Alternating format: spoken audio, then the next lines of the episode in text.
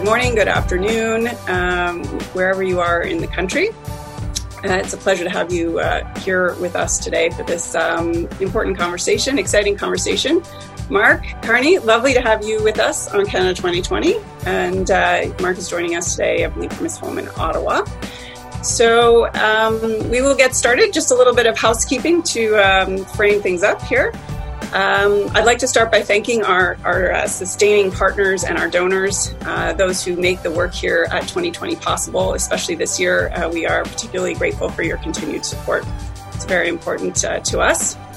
So thank you very much for that. Mark, I'm not sure that you need a huge introduction, but uh, I will say that you are currently the UN Special Envoy for Climate and Finance and as well the UK's finance advisor for COP26. So um, that is taking up, uh, I suppose, a good piece of your um, your thinking and your time these days. Previously, uh, governor of the Bank of Canada and as well uh, governor of the Bank of England. So today, our conversation is going to focus on your new book, uh, Values: Building a Better World for All. This is, uh, first of all, congratulations, Mark.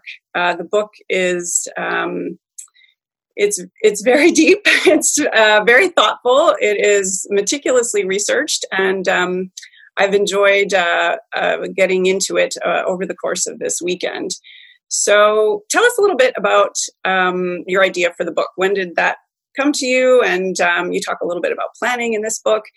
Did you have a plan for the book? Did did the writing of the book follow your plan? And um, is the product kind of what you thought it would be as you as you got started on this project? Well, thank you. Uh, first off, thank you, Anna, and thanks Canada 2020 and all of you for uh, Canada 2020 for having me and you for joining. And hope you can you can stay to the end of the uh, this hour. Um, the uh, in terms of a plan, uh, yes, and part of the point uh, in, the book in terms of crisis management is Tim Geithner's refrain "Plan beats no plan." I had a plan. it wasn't a perfect plan. My plan was just at the turn of last year, so just over you know the holidays. I decided that actually I was going to have about six months of relatively free time. I didn't know how free it was actually going to end up being.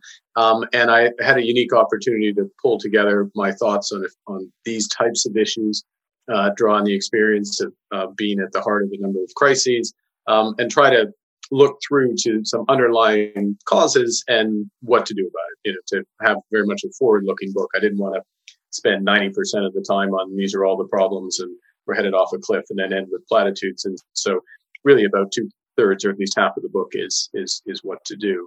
Um, but your question's right in terms of, you know, did I know where I was going to end up? No, I didn't know exactly where I was going to end up, uh, which was so part of the process, the thought process was actually to go through the writing. Um, as it turned out, of course, um, I, like everybody else, had, uh, you know, events interceded. I had more time um, to work on it, um, with the sole exception of um, the UN work, which uh, which fortunately, uh, with the crisis, expanded in its uh, in its scope and breadth. Because one of the things, and you know, trying to link it back into the book, one of the things that we saw, I think we've all seen, is that this this focus on values and the focus, at least on one of two of the values around resilience and sustainability, really came to the forefront. We all saw it, you know, uh, through COVID, uh, applied it to climate, um, and that has meant that uh, the COP process has been much, much more engaged, and the private sector has been much more engaged than um, if we were talking this time last year. Than I would have expected, it, even in my most optimistic moments. Well, that's positive then. Yeah, very much so. Very much so. I mean, there, there are positives that, that have come out of this experience, and we have to. We, as as you as you are locked in your home, and I'm locked in my home, and those watching are locked in, uh, suspect their homes, or um, uh, we have to we have to uh, find them and and build on them. Yeah, um, I, I, think. Um, I mean, I would start right into the concept of asking you what is a market society, and you know, how did we get there? Uh, and, you know, I could preamble a little bit, but I think it's probably easier for you in your own words to kind of set that concept in this conversation and, um, you know, the role yeah. it has in your book and your thinking. Yeah, sure. The um, and so just just to be clear, the for those who haven't had a chance to read it, um, which would be almost everyone, I suppose, um, the the reason it's called values with parentheses is is because parentheses around the S is that the relationship goes both ways. There's a sort of value in the market influencing values in society. So your question about the market society, but also, and I'm sure we'll come to it later, how if we elevate our values in society, such as sustainability um, or equality, those those aspects, then that can affect how the market reacts and how the market helps fulfill them. So the relationship goes in in both directions. In terms of the drift uh, towards a market society, um, I mean, what is it? Um, it's it's it's a world where um, if something is not priced, uh, it's not valued. So there, it creates an incentive, and we we we collectively, not just in Canada but elsewhere, have drifted towards this uh, over a number of decades. Um, really accelerated by the Thatcher Reagan revolution, which you know, had its positives, but led to a sort of market fundamentalism. And the answer to um, challenges increasingly became to bring something into the market if it wasn't already in the market. Mm-hmm. Uh, the extreme version of that was in finance in the run up to um, uh, the financial crisis, where the market was the answer to everything, and markets built on markets end up collapsing. And the book goes through uh, you know examples of that. Um, but it's a broader point. It's um, you know um, the uh, how we look at the environment, and um, you know the fact that we have a system, as, as, as I say in the book, that we can value Amazon, the company, you know, to the nearest you know million dollars, you know, 1.7 trillion, I, I think at last check, but the value of Amazon, the region, only occurs when it's stripped of all its foliage and converted to farmland. There's no price on the Amazon the region. So there's that's out of kilter. We see examples where um, paying for charity, um, sort of incentives to pay people to do what had been charitable acts, mm-hmm. in the end actually reduces the incentives and the performance of those acts. Um, you see it in blood donations, you see it in a bunch of other cases. Um, fines become fees, all, all, these examples. So it's just getting out of kilter uh, between the role of market, the role of society, and and the corrosion that happens with that. And, and so the question the book's asking by looking through the various crises is, well, how do we put it back into balance? What are the other values as, apart from efficiency, mm-hmm. uh, dynamism that um, is necessary for, uh, you know, a truly prosperous and inclusive economy? Mm-hmm. So the thinking on um, these the three great crises that uh, you posit have shaped this your your thinking on um, the future in terms of how we look at climate. But the other two being, as you just mentioned, uh, credit, the financial crisis, and COVID, which we're still currently navigating. Maybe we could start by going back um, a little bit to 2008 and to that credit crisis, which I mean, it, it feels like a long time ago in some ways because so much has happened since then, but it really isn't that old a history. It is still quite re- recent history and, by most measures. Yeah. And in particular, you know, I'm thinking of the part in the book where you maybe you could take us back to that first meeting that you had in um, in Basel, I think it was, with other um, yeah. bank governors, and and what that looked like, and and you know how what that was at that time it was a uh, it was a remarkable introduction to to that world. I had um, I had taken the job. I've been uh, you know given the honor of the job uh, a few months before, and one of the things I was thinking, you know, I had a young had a young family, and I thought, you know, okay, nice predictable job, eight decisions a year on interest rates, and uh, you know, home by five type thing, and uh, it couldn't screw it up. And of course, immediately we had the crisis, and and we had there was a Canadian component to the crisis, which never really I mean, Canadians were aware of it um, vaguely, but we resolved it, so it didn't hit the hit the world.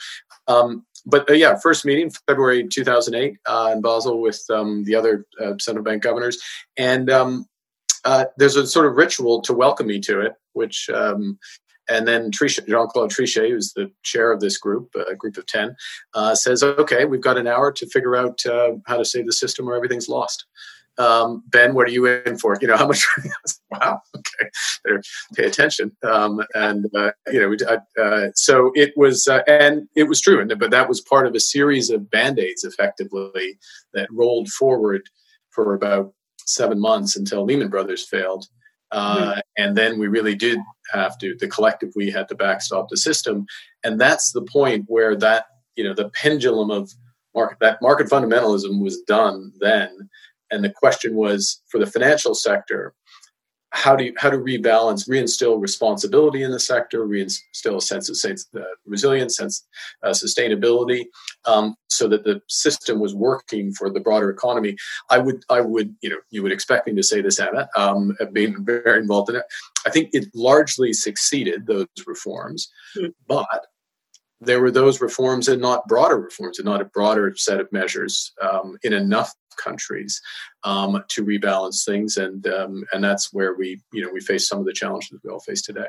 Mm-hmm. Yeah, you talked about the the work you did at the FSB following that, and yeah. hundreds of of resolutions that went to the through the G20 over a decade. So the work to get the the safety and some security built back into that system was something you continued to pursue, and it takes time. It really it's not something that you can turn around quickly. Yeah, I think there's two things of, I mean, of interest, and you know, given it's Canada 2020, I know you think a lot about the global system as well as you know what we do here in Canada. And I think what's interesting from the G20 or called Financial Stability uh, Board uh, reforms um, is that this isn't treaty-based reforms. These we're getting the principles from various countries together, hammer out the solutions to end banks being too big to fail or change the derivative markets so they don't collapse when there's you know a, a strong wind type thing. Um, make those changes but then everybody goes home and implements them tailored to their local circumstances um, so they're not exactly the same rules in all our jurisdictions but you have a degree of reliance on each other because you know you're trying to achieve the same outcome and that's in my judgment, that's sort of where multilateralism is headed. Mm-hmm. You know, the rules based system, I, I, don't think is coming back. And so it's a question of where you, we can find as like minded countries as possible. Now, there's one huge necessary exception to that, which is on climate change, because you can't just have a pool of countries solving climate change. You can have them contributing to it. So that was, um, uh, the, you know, those reforms, and those reforms were really put to the test uh, starting this time last year when COVID hit. And you know, the dog that didn't bark, the the the the, the part of the system that definitely was ready for an unknown unknown, which at least in the case of finance was a pandemic, was finance. Um, so you know, by they but they have passed that test. Doesn't mean they're perfect, and there's still a lot that we need to do in order to get finance um, uh, aligned with what society has chosen uh, to do, rightly so, is which is to address climate change.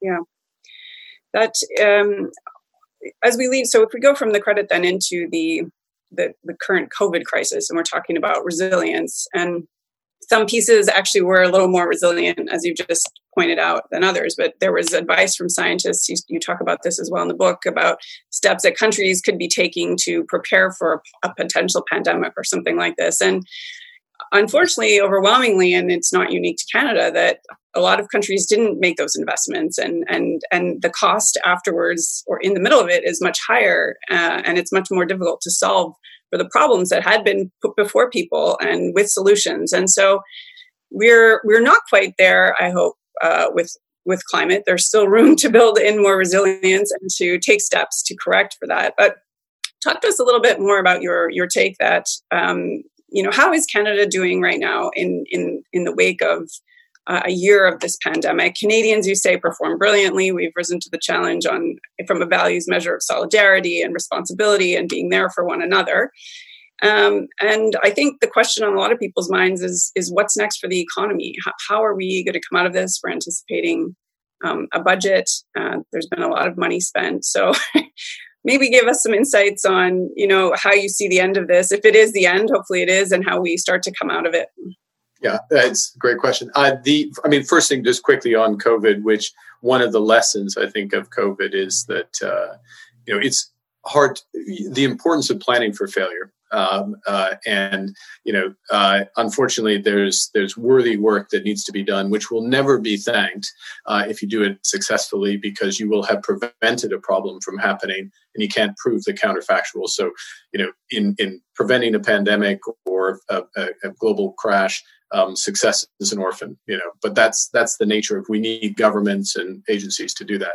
But but to your to your direct question, yes, and and you know I think we should recognize, and I and, and I hopefully Canadians do rightly recognize um, how well um, they performed, as you say, brilliantly in the sense of um, uh, not just respecting each other and and and doing the necessary social distancing and and, and really living that but also through volunteering and helping neighbors and supporting each other as much. And, and that's hugely important. And that's one of the very positive things because it shows a revealed value of you know solidarity with each other a sense of responsibility and you know and the challenge is how do we build on that? Um, which imperfectly brings me, but brings me to you know, sort of economic policy and, and financial policy. So the government, rightly here and elsewhere, um, but I think uh, rightly here, um, took the decision to support workers and support businesses and try to bridge from the start of this pandemic to when we're when we're released, if I can put it that way. Um, and that is is the right thing to do. And you know, one can there's there's no point. In my my view is is is where do we go as we start to um, uh, leave lockdown and how do we really ensure that there will be sustained growth?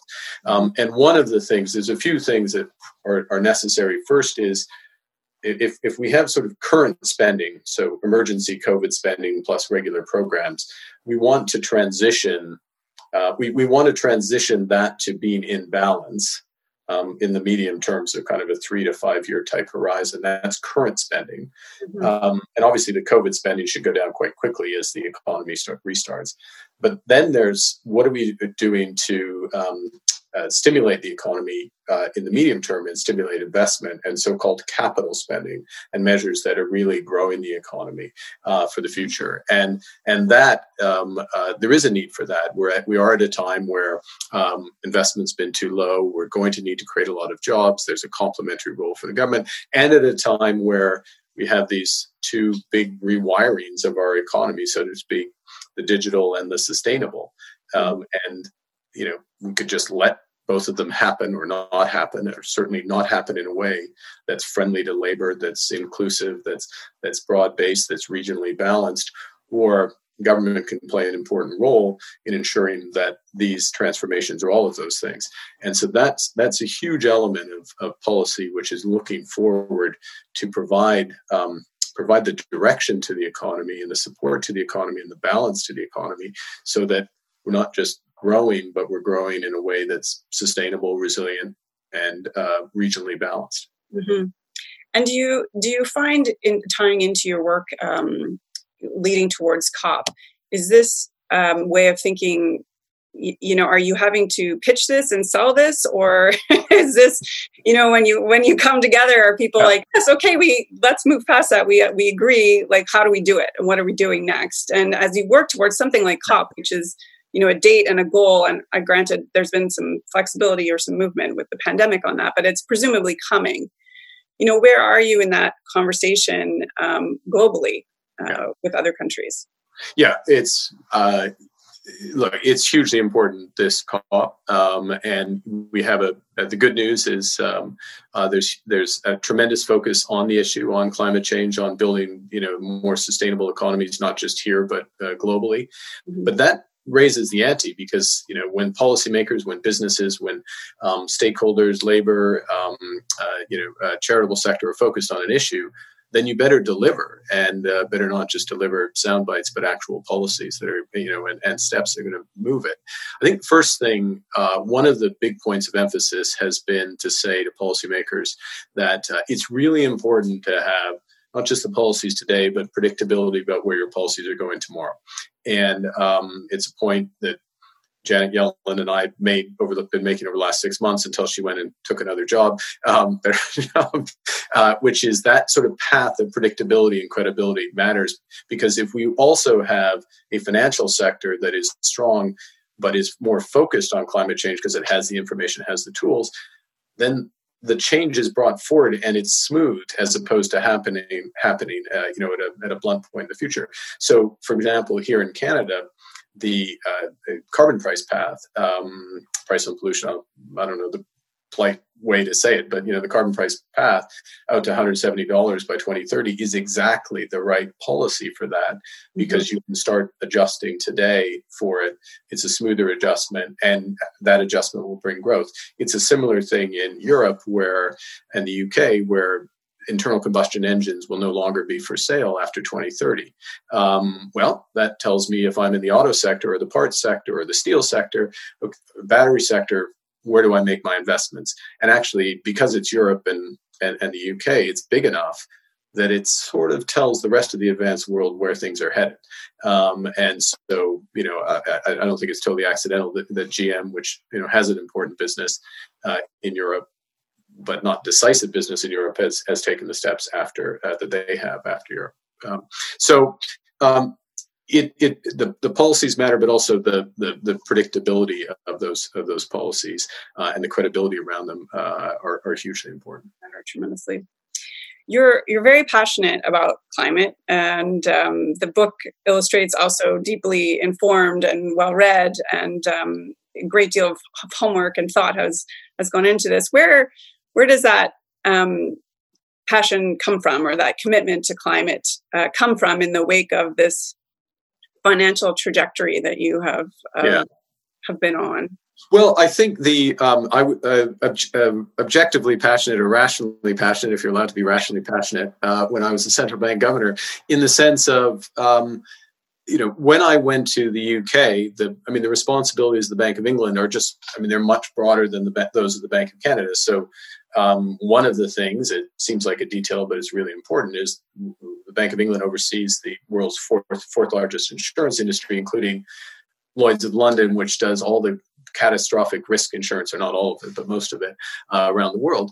And if you if that's your job to oversee them, you realize instantly their biggest issue is what's the trajectory of climate change, and their biggest challenge is that you know these extreme weather events have been tripling in recent decades, and the costs have gone up fivefold, and it's you know it's on a parabola.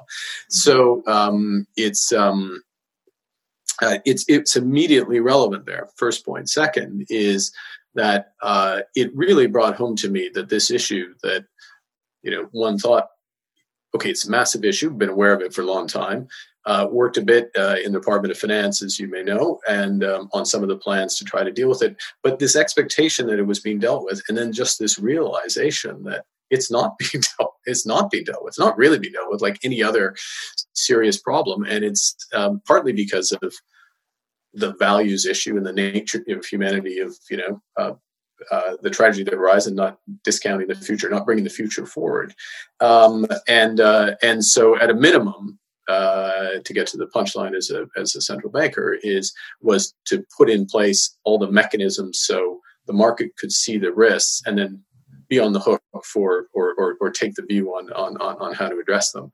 Now, then you need government policies, then you need uh, public opinion, and then you need businesses, the best businesses and, and financiers to act. Um, you know, from my perspective now, outside, I'm no longer constrained, as you can tell, um, by, by central banking. This is me unconstrained, Anna.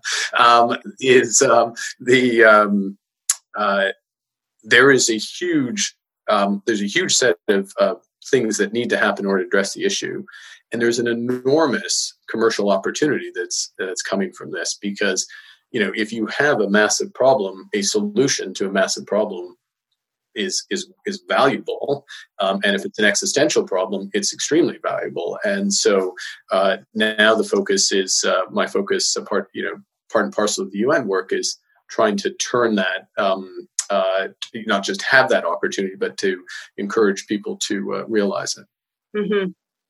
I'm just wondering in the in the again in the global context, um, you know, it doesn't feel it, it wasn't that long ago when we were just a few thousand votes shy in Georgia and Pennsylvania of a potential reelection of of President Trump and the sort of sigh of relief that came uh, for progressives, certainly uh, in the Canada 2020 community, uh, around that outcome. And you know, what role does the U- the U.S. play when you're you're looking at this this job you have right now. And even in as you write this book through a pandemic and through an election period essentially where we didn't really know uh, we hoped or we didn't know what outcome could be. What is what is your view on the context right now of the american leadership uh, on this file? And how impactful was was the election outcome from your point of view? Uh, well, hugely impactful, um, and um, not just in terms of the result, but in terms of the follow through thus far. So, uh, and that starts with um, it starts with uh, personnel, um, not just the president and the vice president, but uh,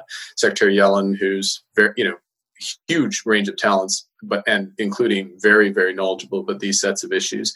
Brian Deese, who's running the National Economic Council, I mean, this is his area. Worked for President Obama on it.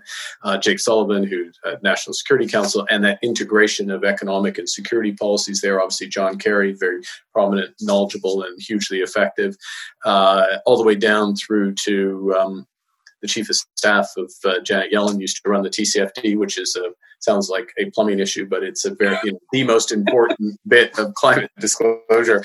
Uh, so you, you've, you've got all of that and huge momentum uh, uh, that comes with it, and, and an American um, financial system and business community that was headed in this direction independently because they're more or less global had been somewhat hamstrung, if not. Right. In some cases, quite hamstrung by the previous administration, now unleashed. So, all of that is uh, to the good uh, you know, but I'll be candid as well. I mean, the one of the issues of of um, sharp shifts, and anytime you have a country that has a sharp shift in policy based on you know a, a couple of key states, um, the question becomes: Is the consensus forming around those issues? Um, so that they you can rely on them, um, uh, you know, going forward, going over over the course of the next uh, next decade and and beyond. Uh, and I'd like to think uh, so. And I'd like to think that part of what will come out in the next few years will be this the positive side of dealing with climate change, the competitiveness side, the job creation side, the uh, you know, and just the improvements in quality of life that can come with it uh, yeah. will help make will help depoliticize uh, big elements of it, and you know, we should always have a competition for ideas um, around how best to tackle and where the priorities should be. But in terms of the objective and how to measure progress against objective, uh, hopefully that mainstreams. And you know, again, from a COP perspective or broader financial perspective, that's that's that's what we're trying to do. I mean, we're not. It's not a, a partisan issue.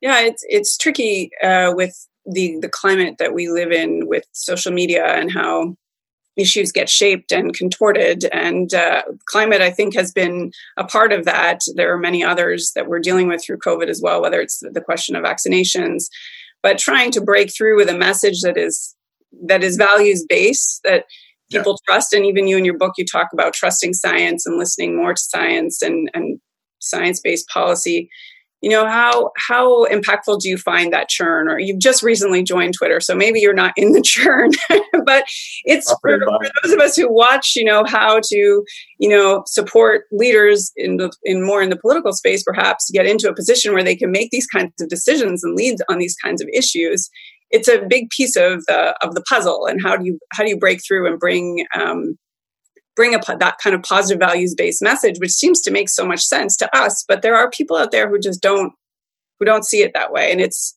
reinforced in that world uh, yeah it's i mean yeah uh, there's definite you know huge evidence of uh, polarization across a wide range of issues and uh, and um, algorithms that are reinforcing that, that polarization and and uh, and and one has to recognize. I think the there is a you know what starts with uh, any any change is is trying to see how that change affects those. Uh, and the book talks about this. Those on the periphery, you see most clearly when you see from the periphery. So you know you see the economy most clearly if if you're unemployed, or or you know the the police if you're if you're persecuted or, or, or you know you're subject to systemic racism or uh, and uh, and and uh, and climate and climate transition if you're um, in an industry that is uh, immediately affected or prospectively affected by that transition. And and and so it, it, you know it's easy to say it's harder to do but to to try to look from those perspectives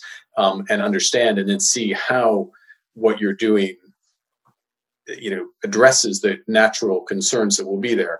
Now you, you'll never you know some people you'll you'll never fully win over and and and often some issues are proxies for other issues sometimes, as you you know better than I, uh, and one has to recognize that as uh, as well. Um, it is important though to um, I think the other thing is is on big issues, it's important to go big. Um, it is important to have big objectives um, and work for it because you will spend a lot of capital um, even as a central banker, you come with a certain amount of capital beyond that, which is on the balance sheet.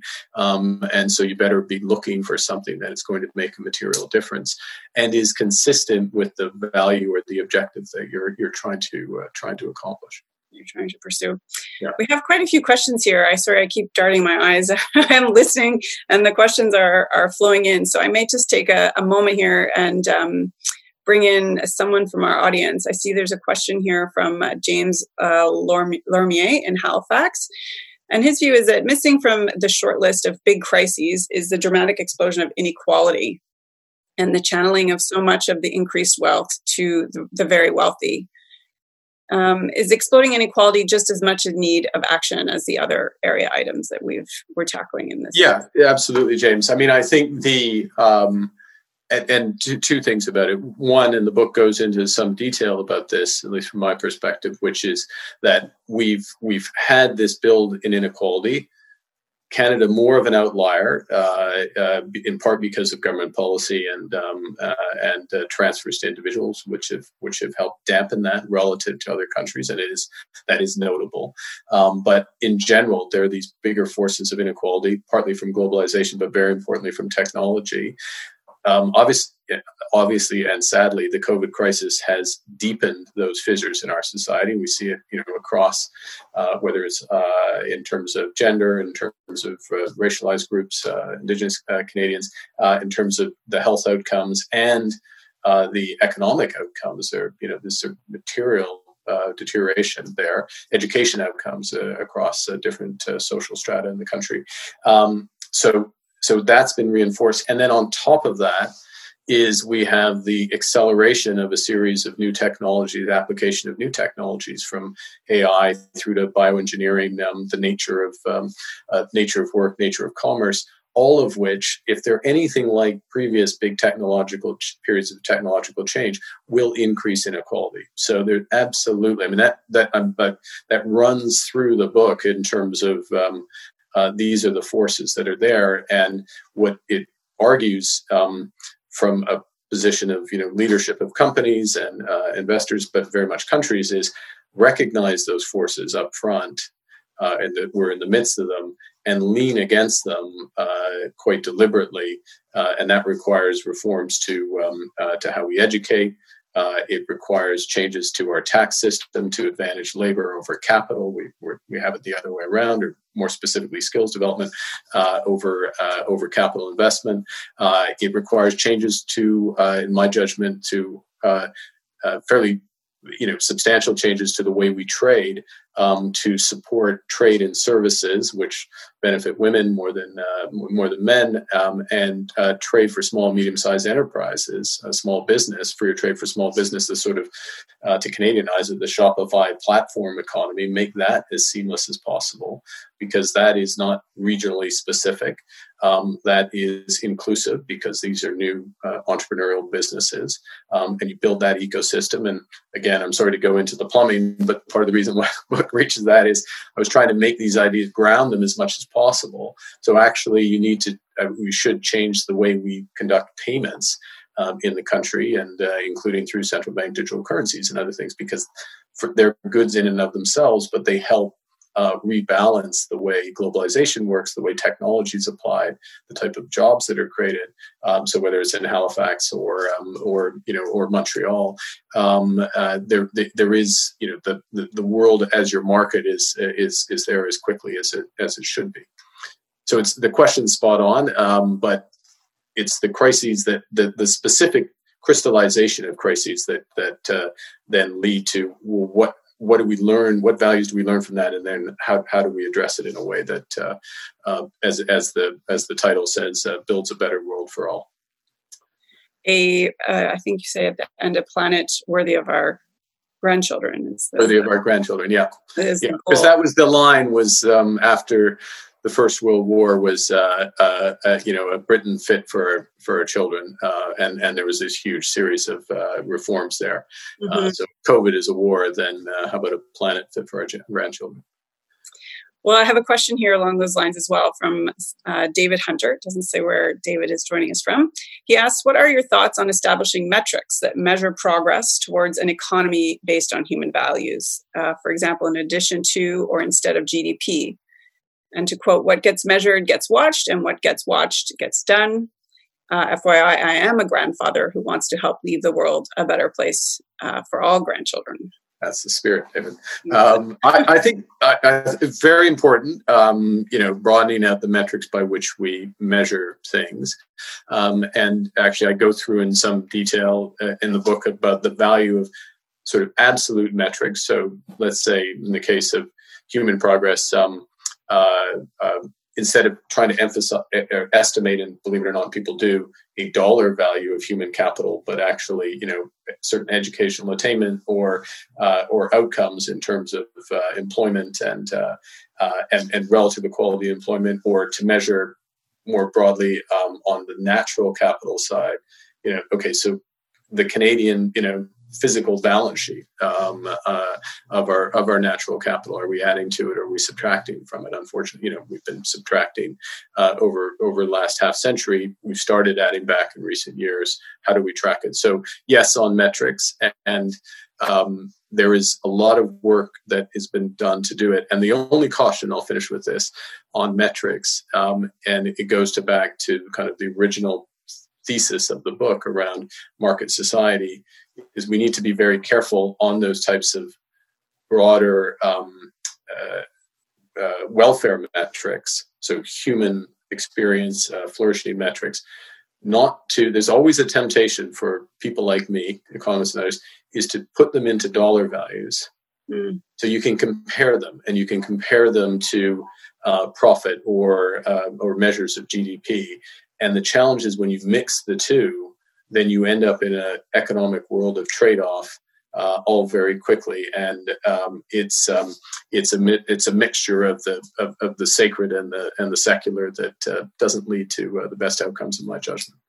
No, you you explain that a little bit in the book, actually more than a little bit about the per, the value of a human life and this conversation. I guess that's taken place in the insurance, predominantly maybe the insurance industry, and from a health policy point of view, which I had never encountered as as a as a concept. It's it was quite something to try it's to wrap. Remarkable. I yeah, you know the uh, uh, the I mean, there are these estimates, value of human life, value of statistical life, and they're actually used not just in insurance, but in um, in public policy. So uh, judgments about whether to have a road or to have a regulation will weigh the cost of that relative to lives saved or lost, uh, depending on how you look at it.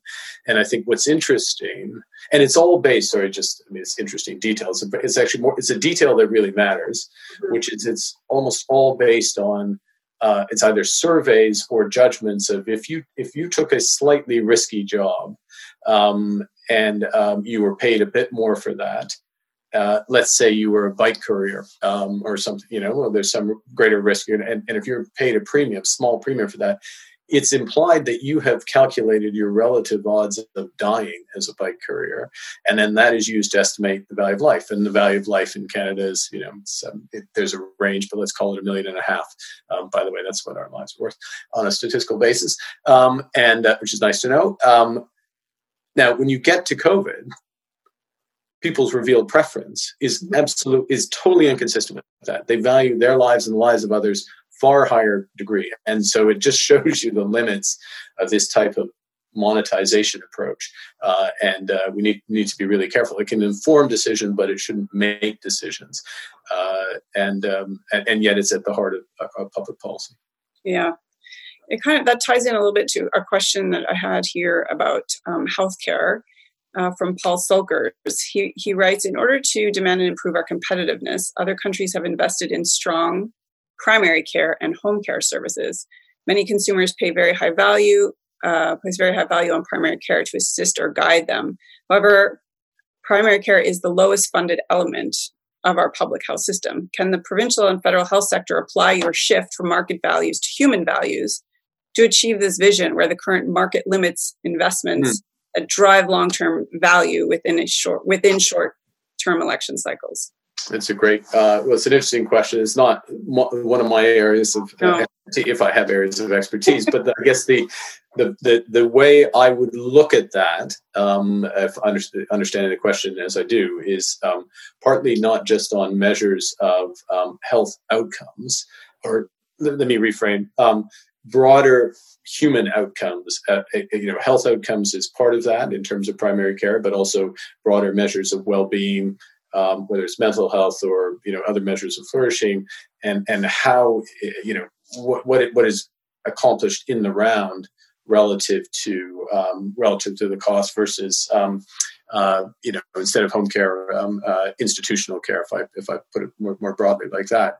It's one of the questions. I mean we're in COVID and we are where we are but uh, it's not always clear that we're optimizing across broader measures of welfare for individuals, including children, for you know different provincial rules on schooling, for example, uh, which it, you know it just and and I'm you know not I'm sorry, but the there there might not have been evidence in March of 2020, but there's a lot more evidence now in terms of the impact of different types of schooling on uh, on children's well-being and and family well-being uh, by extension, which from a broader welfare perspective uh, should uh, should be brought into consideration. Mm-hmm.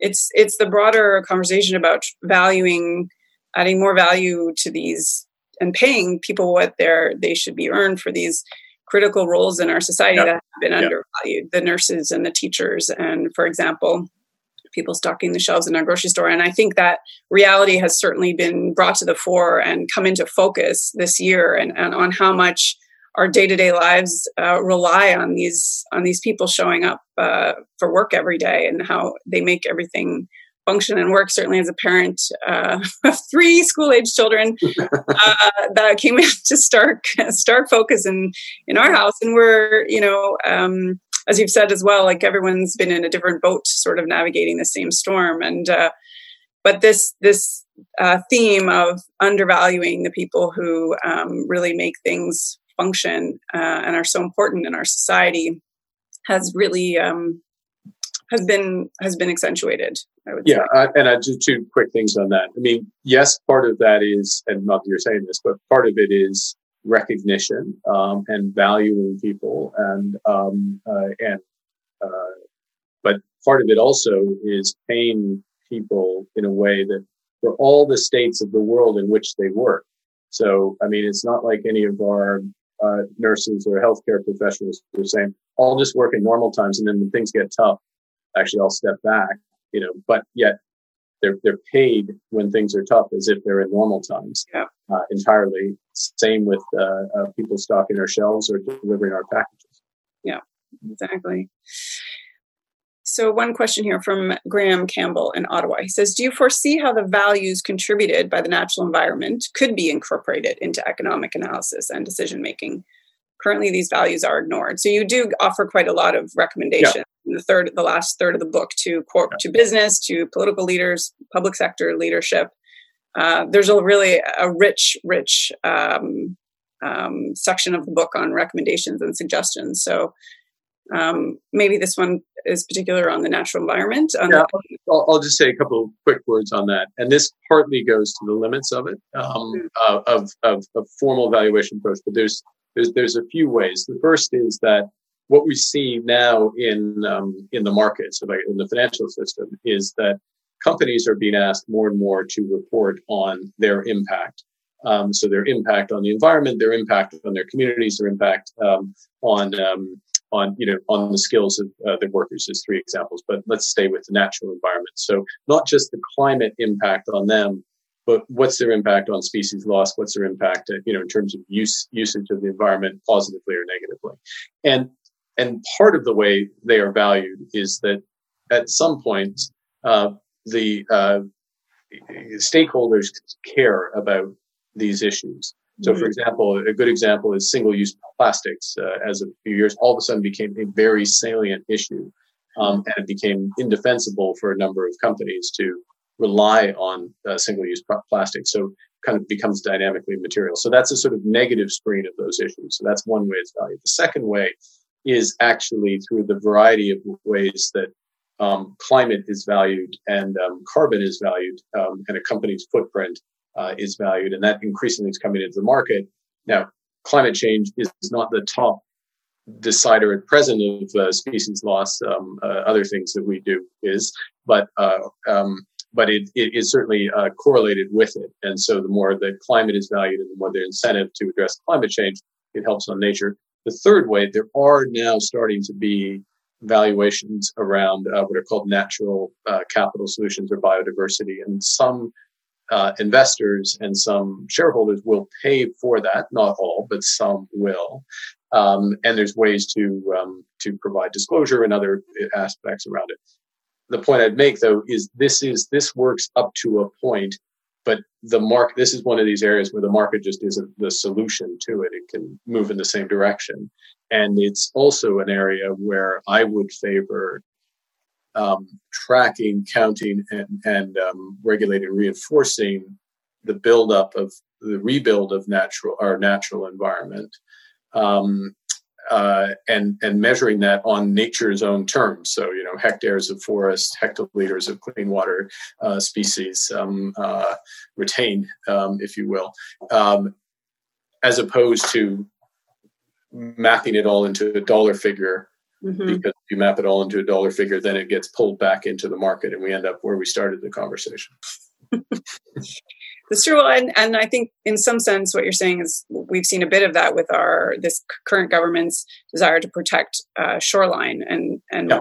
parkland. So that proactive uh, policy to just keep those things out of the equation and have no dollar value on them, but to preserve them yeah, or you have it you have it off there. I mean, the, UN literally last week came out with a system of uh, environmental accounts that's been under development for ten years, and there's 30 countries trialing it, and you know, it's it, it's not the kind of thing that happens overnight. But us, you know, Canada of all places, uh, given our natural heritage, uh, we would do well that to have a natural balance sheet that is separate from the um, financial balance sheet of the country, and Canadians can judge whether we're whether we're adding or subtracting that's a neat uh, concept. Uh, and that actually segues into this next question that I have here from Alex Mallet, who's with the School of Public Policy uh, and Administration in Ottawa.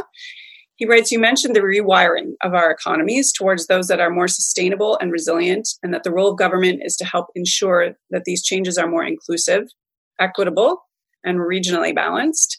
In these sustainable transitions, where do you think Canada can punch above our weight and demonstrate leadership globally? Wow. Okay. Um, well, I, think um, I do think on the uh, carbon price, uh, we're demonstrating leadership. I mean, the, the the both legs of it, the this the predictability, which I talked about earlier, but the recycling of um, uh, of the money and keeping you know two thirds or seventy percent of Canadians net ahead. I know that people, you know, not everybody might see it that way, but that is the that is the fact in terms of the um, of the impact on the balance sheet. So that's one way. I think secondly, the um, you know, we are, um, to use a phrase uh, coined uh, a decade or so ago, we are an energy superpower, um, and we're superpower though, but we're superpower because we have multiple energy sources, and so yeah. the issue is transitioning, um, and we shouldn't shy away from that, from uh, the energies of today and and our strengths there to um, the the cleaner energies of the future, and and we can really punch, punch above our weight and you know for our own good um, first and foremost by um, you know reinforcing the the technological genius and innovation that we have in, in our energy sector particularly in western canada reinvesting as much as necessary um, in that transition, including regional support uh, in the transition, uh, and showing that it can be done and emerging um, with uh, with an even you know cleaner uh, energy uh, energy source. Um, I, by the way, I would a cleaner energy source, but also with people better off um, as a consequence of that, and and uh, and not um, uh, not having um, uh, you know deep challenges in the area that, in, in, the region that um, uh, where the transition is happening. I'll, I'll, say another thing, and then hand back, which is you know we're in a position, as, as you know, where we're eighty five percent um, basically clean grid. Um, well, you know, being 100% clean grid is pretty obvious place to go, um, and getting there sooner than others, uh, and then growing that grid and growing an industrial base that is built off of uh, clean energy is uh, is absolutely something we could do and uh, and should do. Well, should should have a serious national conversation about uh, accomplishing that. Mm-hmm. Not just conversation. Actually, have about a serious action about doing yeah, action. Well, conversation first, and then action. But yeah, of like your book, conversation then action. Um, the uh, sorry, I had a question there, and then I lost. Um, my train. Well, I was thinking actually about the. So when we talk about the carbon budget, uh, that's described in the book, and I guess for for folks in that space, it's a common term of sort of what's left in the atmosphere in terms of what we can emit or spend from a carbon point of view. And then we have this goal of net zero at, at 2050. And I think you said in an interview or I read that there, there's roughly 10 years in the carbon budget, and we're working towards 2050 for net zero. So I would presume there's some math there, but there's also, there's also some technology uh, when we talk about uh, punching above our weight or what where we can lead. Um, from your perch, do you do you have any um, you know exciting things that um, you see on the horizon in terms of the technology that might help us close that gap between the 10 years in the carbon budget and the 2015 uh, yep. net zero goals? Like what what are what can we look forward to, and what which, what should we be looking at in terms of taking carbon out of the air, perhaps? Yeah. Okay. So, uh, just for those who uh, who might not follow this as closely as you and and and some others on the call, uh, to be clear, like if with this is all in probability space, but with a sixty-six percent probability, we will um, not hit one and a half degrees if we just we the world keep emitting at the pace we're emitting at present. Um, uh, and within ten years, we'll run it out, and that's what you know greta thunberg you know if we've got a teenager can figure this out we should be able to figure it out and follow through. She she just you know the relentless logic of that and she's right about that. Uh, that's what the science says. Now obviously if we bend the curve down in terms of our emissions globally then we extend the amount of time over which we can get to net zero because and we have to get to net zero to stabilize the temperature so that's what and anything that reduces that um, that trajectory um, helps extend the timeline over which we could adjust. So, and, and but that's just a preamble to your question, which is what can we actually do? I mean, one of the things we can do is accelerating the, um, you know, getting to a clean grid uh, without question. Um, we have in Canada. Um, uh, look, we we we should uh, as much as possible um, accelerate the emission reduction in buildings, all buildings in Canada. So being very aggressive on building ret- retrofits. There's some great Canadian companies who help out on for commercial buildings on what's called HVAC optimization. So you know the heating and, and, and air conditioning. Like it'd be, it'd be, nice to be using the air conditioning. I kind of miss it. We don't need it at the moment, but um, but just optimizing use of that and you know reduce by a third. So there's things in the machine learning AI space which we can do as well. But um, uh, you know the big and and and I think governments and companies in the country are focused on this. And the question is, do we have the right overall policy mix, and can we uh, uh, uh, maximize the opportunities around blue hydrogen, green hydrogen, carbon capture, direct air capture, um, and uh, as, as, as some of the biggest uh, opportunities which have global application. And uh, and those are areas which uh, are good for Canada, but goods globally, um, and um, also have regional application that you know in a transition um, help uh, offset um, uh, adjustments that will come may come. So there is there is um, there are reasons again behind the optimism and the and the, the sense that we can we can. and I would say, and you know, uh, interested in people's views on this, but there, there's definitely reasons for the optimism, and there's opportunities. It requires, though, you know we need to be very deliberate about it. We need to decide where we're going. Um, it requires you know multi you know, it requires companies investors governments people pushing in the same direction and and putting a stake in the ground of where we want to get to uh, and concentrating on a few big things. And uh, absolutely we can get there if we if we do all that. And in the in the recommendations and the sort of policy guidance that you provide in the, the later part of the book is really directed at decision makers and CEOs and senior government kind of officials.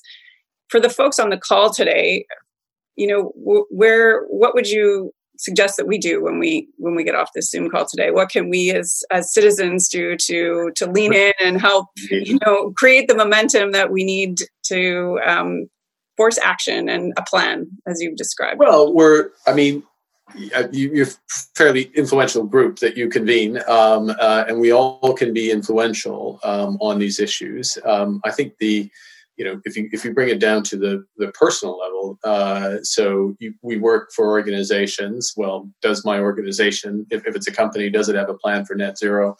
Uh, if not, why not? Is it a credible plan? Does it make sense over what horizon?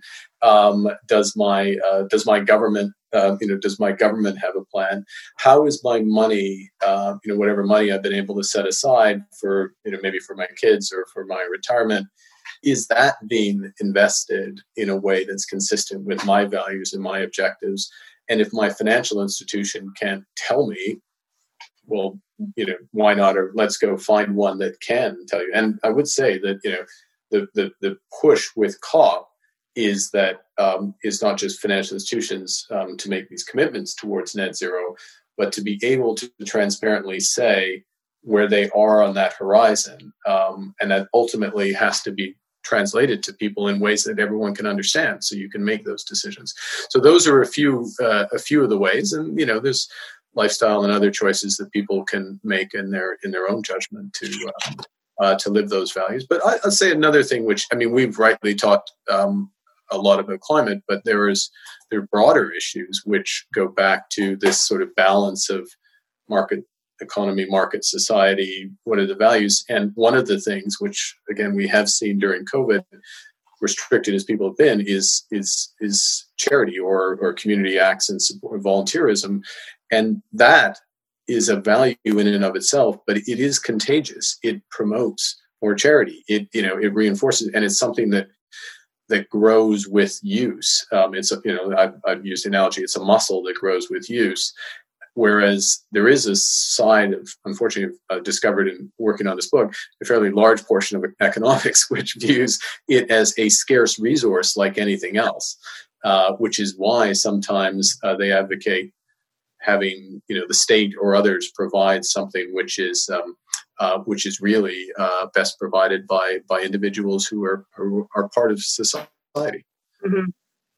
Well, we're almost uh, out of time, and I thought uh, perhaps in, in, a last question you can share any final thoughts you have as well. Uh, but to kind of circle back to the to the values question, which you just um, the values component of this, which uh, you just touched on again. But in the book, you know, you suggest that we got to reinforce our core values, which are compassion, responsibility. You see as solidarity, create um, a dynamism that will foster prosperity for all essentially and to, to move this thing forward so how what did those values mean to you personally how did you come to hold those values and then if we were to go up from the individual which is where we were just um, where we just were but to the national level how do we marshal political processes to ensure those values um, achieve scale in some way yeah uh, ooh, okay so um, we'll call it a day yeah, a little and a big question. The um, you know, from a personal perspective, I mean, I you know, I think a lot of these values I I got well, I mean, got first and foremost from my family and uh, community, um, uh, growing up in Edmonton, and um, uh, but you know, from Canada. I mean, the nature of the country is. Uh, I mean, this is a very dynamic country. It's changed a lot. There's lots of innovation, lots of you know. We, we, talked a lot about energy, and certainly I saw that over over my whole life in terms of what's happened in Canada, uh, in Alberta. Um, but a sense of community and a sense of responsibility, and also. Um, and this is where the solidarity comes in, not just in terms of helping each other, but the way we make decisions, which kind of segues into the, um, I guess, into uh, the political uh, process. But I think um, there's a series of complex issues we face around the digital economy and how it comes in, the sustainable economy, how it comes in. Uh, that backdrop, as uh, the question earlier about uh, inequality that we have in those forces. So, so what are the goals that we should set ourselves that will help turn digitization, this is you know sustainabilization, to coin that as a term, in a way to uh, to build for all and yeah. then how do we work back to get them? And one of the points I make, and uh, it may sound slightly apocryphal, but uh, I, I, finished the book on humility as one of the values, and uh, you know the importance of. Uh, and there's different aspects of humility. One is humility for leaders and recognize you don't have all the answers and that you know you're a custodian of your institution but also humility in the sense of you do setting goals without necessarily knowing exactly how you're going to get there and trusting a process and having processes that bring people in with consensus to achieve those goals and, and they will come. And that's what we're what we are all trying to do as canadians and, and hopefully the world on um, on sustainability uh, and it's what we need to do more broadly uh, on uh, on building a building a better society for all. Thank you very much mark for uh, sharing that hour of your day with us. I'm sure you're you're super busy right now, and congratulations again on the book. It's uh, quite an accomplishment. Uh, I'm going to finish it. I, I, did my best over the weekend, full disclosure, but um, it is dense and uh, but very uh, very thought provoking and um, a great contribution. Dense and yet accessible at the same time. That's right. That's right. Okay. Enjoy your afternoon and uh, thanks again to everybody for joining us uh, for this 2020 event. And um, yeah, well, it's sunny and cold here, but uh, hopefully everyone can get out and enjoy some fresh air today as well. Thanks very much. Thank you. Thank you, Anna. Bye, Mark.